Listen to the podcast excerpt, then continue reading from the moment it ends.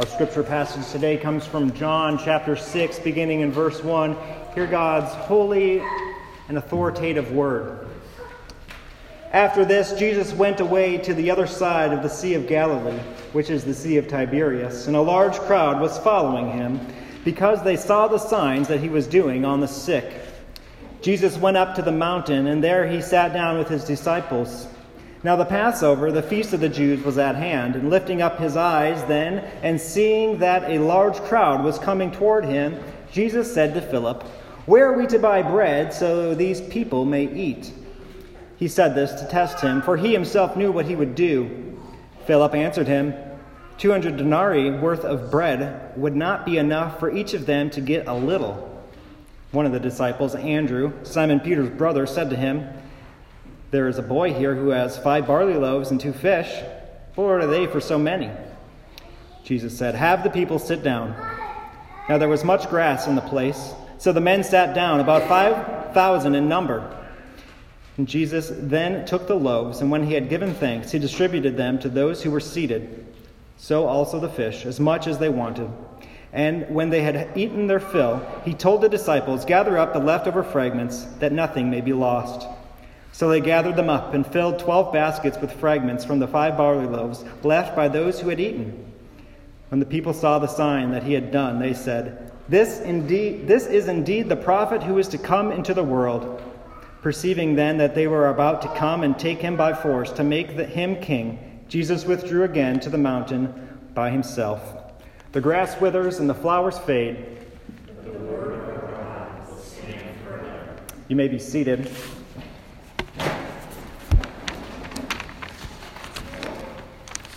As we come to God's Word, we need His help, so let us begin with a moment of prayer. Gracious Heavenly Father, we thank you for your Word. We thank you for revealing yourself to us through it. We need your help to illuminate this Word to our hearts. Help us to understand. Give us ears to hear what the Spirit says to us today. May it have its full work in our lives. We pray in Christ's name. Amen. Well, I feel like I say this almost every week. This is one of the most popular passages in all of Scripture. John's stories in the Gospel are one of the most propagated, told stories, images of what Jesus has done that we are almost all familiar with if we've been part of a church for any time. In fact, this miracle is perhaps the most famous of all of Jesus' miracles because it is the only one that's included in all four Gospels.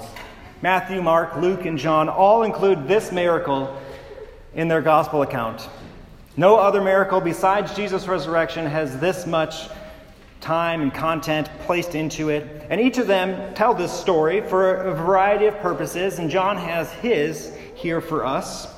But I think one of the reasons we don't want to miss about why this was in all the Gospels is because of how massive of a miracle this is. Just looking quickly at the details of this story, we see that there is a lot of people present. We're told that 5,000 men are seated now. That doesn't include the women and children that would have no doubt been there as well. And so, if you think about these families sitting down, we have at least 20,000 people, if not 25, 30,000 people participating in this miracle, eating from the hands of Jesus, seeing what he has done. This would have been a massive public event. I don't know if you've ever been to a concert or you know even a Fargo Dome Bison game. How many people fit into that stadium? Well, that's about how many people would have been here, if not more than that. Think about this amphitheater out here. It would have been like Jesus up on the stage and just people over flooding the hills. This was a huge public event. Jesus has time and time again disappeared into the background, prohibiting himself from being too public until now. Jesus is doing this massive sign, participating with all of these people. He's revealing himself and what his ministry is all about. And our main point for today is this that Jesus is the king who provides for his people. Jesus is a king who's providing for his people, and we get to see that here in a couple different ways. But too often, like the people here at the end of this passage, we too, we misunderstand what his kingdom is truly like. But Jesus shows his provision for his people in three ways. First, he provides for those who are undeserving.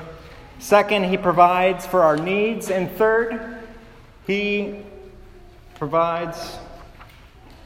Oh, I'm missing my note. All right, he provides an unexpected abundance.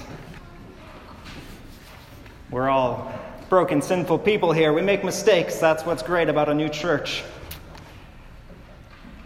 So, first, Jesus provides for the undeserving. We see in this passage, we're introduced, Jesus comes to their side of Galilee. He's getting out of Jerusalem again. He's provoked the anger of the religious leaders in the last scene as he has healed a man on the Sabbath. And now he leaves and he's out in this open area. And he sits down with his disciples, no doubt to take a break, maybe to teach them something. But then he looks up and he sees this great crowd. We're told that the Passover was at hand, so no doubt Jerusalem and the surrounding areas would have been uh, buzzing with activity as people would have come to help celebrate this great feast. And so he sees these, this crowd and he has compassion on them. He knows there's no way for them to find food for the night. They probably traveled a great distance. The other gospel writers tell us that they ran around the lake to catch up to Jesus.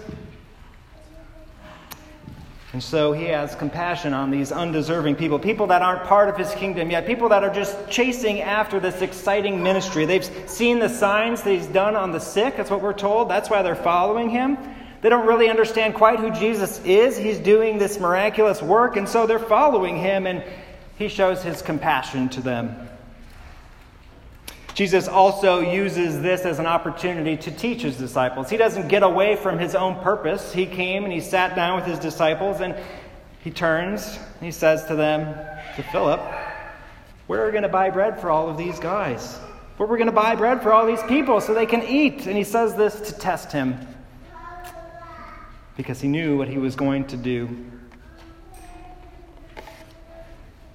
The second thing is that Jesus shows that he provides for our needs. The imagery here of Jesus giving bread and fish should perk our ears a little bit just to remember the very sustenance of life. Jesus is going to go on later in this chapter, we'll get to it in the weeks ahead, about being true bread, about being the bread of life. And as we think about bread, it's the very basic need of every person. The food that we eat, the thing that gives us energy each day. And these people, he is meeting their very basic needs. He's a king who is providing for his people as they have come along. A great king not only provides you know, leadership and protection from a military standpoint, but he provides for his people in their basic needs access to food, water, protection, security, all of the things that people need to be part of a kingdom, and Jesus is providing. But he doesn't just provide this meager amount of need, because Jesus shows that his provision is unexpectedly abundant. Philip answers him when he asks about eating this bread in verse 7. He says, 200 denarii worth of bread would not be enough for each to get a little. Okay, so what's 200 denarii? How many denarii do you guys have? It's a weird word. It means a day's wage. So, a, a day's wage in this time, people would have basically spent all of it to feed their family. Imagine a family of six or seven the man goes and he works the day, or they're working the field together. However, their family system is set up, their day's wage would basically cover their food for the day and maybe a little bit more to help their household run. So, 200 denarii, 200 days' wage. Maybe $200 a day in our time, $300 a day, $50,000 wouldn't even be enough to give everybody a taste. If you've ever gotten married or been part of planning a wedding, you know that it gets real expensive real fast as your guest list grows. And you wonder about that second and third cousin and that uncle you haven't talked to since high school. $50,000 wouldn't be enough to give everybody a bite if I invited 20,000 plus people to my wedding. Jesus is faced with an impossible circumstance. Remember, we talked about two 20,000 people in need of being fed. Jesus puts himself as the one who's solely responsible for them. He sees them and he looks to his disciples and says, How will we feed them? And they have no idea. In fact, you kind of get the sense that this saying from one of the disciples is kind of a joke. Hey, we got this kid who has some loaves and fish. Five loaves and two fish. What is that? Why would he even tell Jesus that? That's just an unthinkably small amount of food. And if you even thought that these are just huge French baguettes, that maybe they could break them up, well, five barley loaves would have been more like little crackers, and two little fish are more like sardines. It's a little boy's lunch. Yet Jesus provides an unexpected abundance. He has the people sit down, and after giving thanks, he passes out the bread and the fish, and we're told that they ate as much as they wanted. Verse 12, and when they had eaten their fill. Now, those don't really strike us as odd, because that's how we eat all the time. I don't know your favorite restaurant, but I know when uh, we want to splurge and give our kids a treat, we go to Pizza Ranch. And you know what we love about Pizza Ranch? Well, we can eat as much as we want. You can go and you can eat the salad bar, and then you can eat chicken and mashed potatoes and gravy, and then you can go to pizza. I mean, it is called Pizza Ranch. And after that, you get breakfast pizza. And after you eat your breakfast pizza, or with it, you get ice cream. And after that, you can get a coffee to go home. And don't forget that oversized cup that you can continue to refill with that high fructose corn syrup to make it all go down smooth. And when you get in the car, you instantly regret what you've done to yourself. We often call that a food coma. That is an unthinkable thing for somebody in the first century to have done if you weren't a royal person, somebody with an abundant amount of money. Most people would have only been able to eat what was necessary And yet here they are able to fill themselves until they've eaten all that they can, as much as they've wanted. Jesus is providing not just a crumb for them to eat, not just enough to get by for the day, but a feast that they've never had before in their life. Not only that, he has his disciples afterwards go and pick up all of the fragments that none may be lost. Twelve basketfuls. Jesus' miracle is massive, unexpected, abundantly providing, and it tells us about what Jesus' kingdom is all about. Now we see the people respond to what Jesus has done in verse 14. The people saw the sign and they said, This indeed is the prophet who is to come into the world. It's the right response that they should have. They believe and they understand that Jesus is the promised one who's to come the Messiah, the promised King, this one who is going to speak God's words. We talked last week a little bit how Jesus is the, uh, the fulfillment of what Moses said, that God was going to raise up a prophet like Moses from among the people. This indeed is that prophet, is what the people confess. But they misunderstand what Jesus is all about.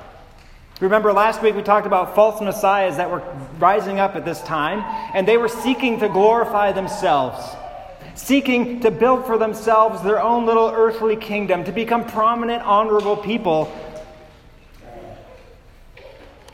Here's a great opportunity for Jesus to do just that. But he refuses to be propped up as this earthly king. He perceives that these 5,000 men who just got their fill, who say, hey, this king, he's got good food. He can provide for us. We want to belong to him. Well, they're ready to take up arms and go after the Romans. They're ready to take up arms and establish this new kingdom. But that's not what Jesus is all about. And so he withdraws quickly so that they couldn't take him by force. They believed because of the signs. They believed because of the bread. They saw what he had done, and yet they didn't understand who King Jesus truly was. Because as Jesus shows his provision, as he shows this miraculous sign, it's not really about bread. It's not really about multitudes. It points to something far greater. You see, Jesus is providing a feast for his people, his kingdom. It's an image of this greater kingdom that Jesus is establishing. Think about a feast that a king would have where there's just opulent, no expense spared feasting and partying throughout the night. Would have been common in the first century, and it would have been for the king and his nobles. This idea of feasting until you're full well, Jesus' kingdom is for feasting for everybody. If it's for the multitudes. It's not just him and his 12 disciples getting together in a private party. Everybody is involved in this feast. And Jesus is taking these crumbs and he's making them a banquet. Jesus' kingdom is for the multitude, and Jesus' bread is the true bread. Because Jesus isn't just meeting our needs for today. We confessed earlier as we professed our faith, as we gave of our tithes and offerings, that indeed the Lord does provide for us each day. But He provides for us our ultimate need. Not just sufficient grace to get by or to feel a little bit better, but abundant provision for all that we need. He takes what seems like an impossible scenario sinful mankind, alienated from God because of what we have done and rebelled against Him. And He does what is unthinkable. They gather up the bread so that none may be lost, but Jesus Christ will never lose anything that belongs to His kingdom. His provision is never in vain.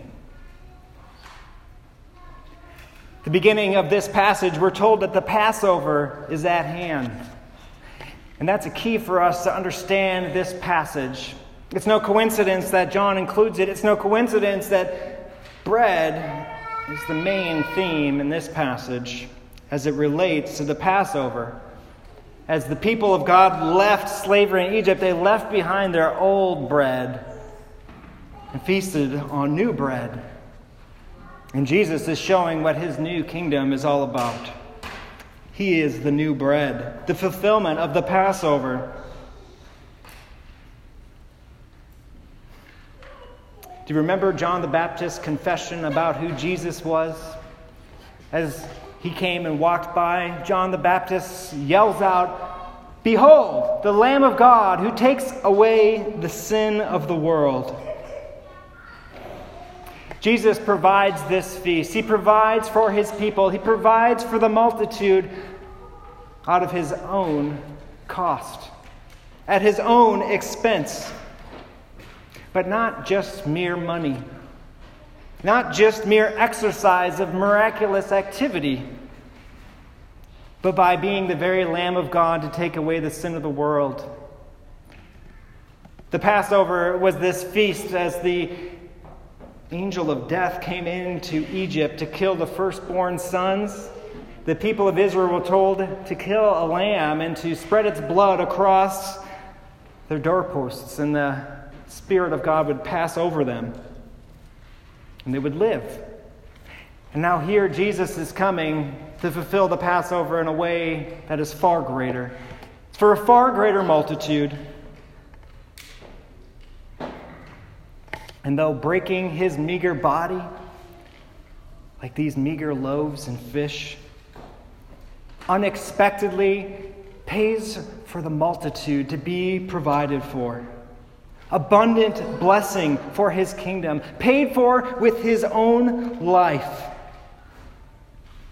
Not to meet our daily need, but to meet our greatest need. Our problem with sin, our alienation from God Himself. Jesus bears on Himself to take away the sin of the world not just the sin of Israel, not just the sin of the descendants of Abraham, but the sin of all who belong to Christ and his kingdom. And his blessing overflows.